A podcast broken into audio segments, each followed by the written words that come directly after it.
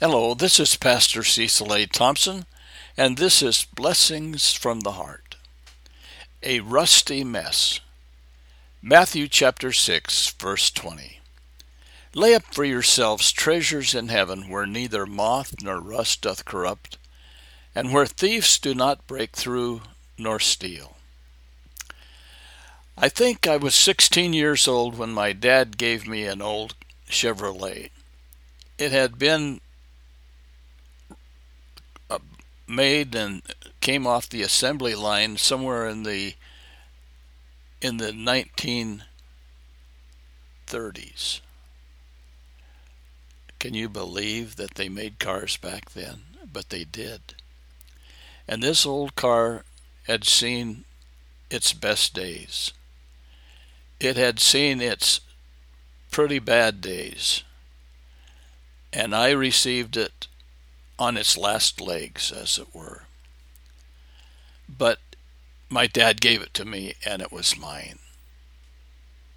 What was I going to do with it? Well, I drove it back and forth to school. And I have to confess, because of pride, I, I parked it as far away from school as possible so that it could not be identified as mine. I have to confess that's pride. Ugly pride. Pride in any form is ugly, but that was ugly. My pride was as ugly as that old car was. But I decided that I needed to do something with it, and having very, very, very little money, I went to a local paint and glass store and talked to the owner, A.B. Ellis and asked him what I could do. And he said, Well, the first thing you have to do is get rid of all the rust. I said, How do you do that? And he said, You use sandpaper. He told me what kind of paper to get and sold it to me, and I went back in the garage where the car was parked and began to sand away the rust.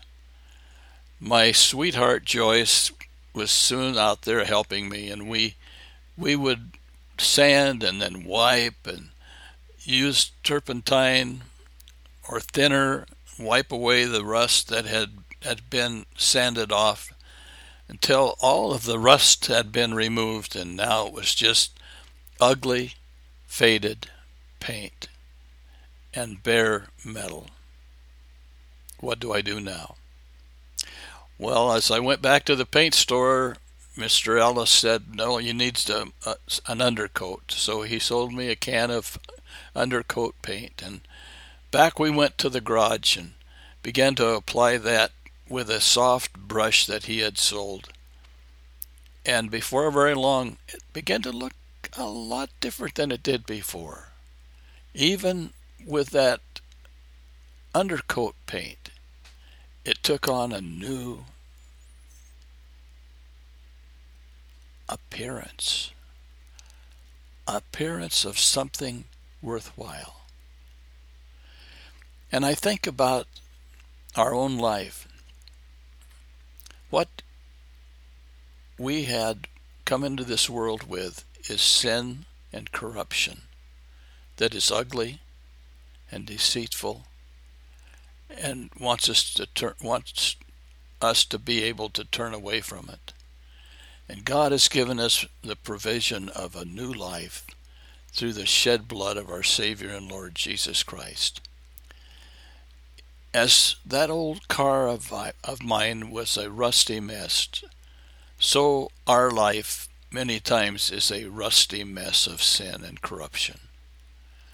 But thank God he comes into the world to bring something new and something wholesome and something that is worthwhile, not because of what we are, but because of what he has done for us.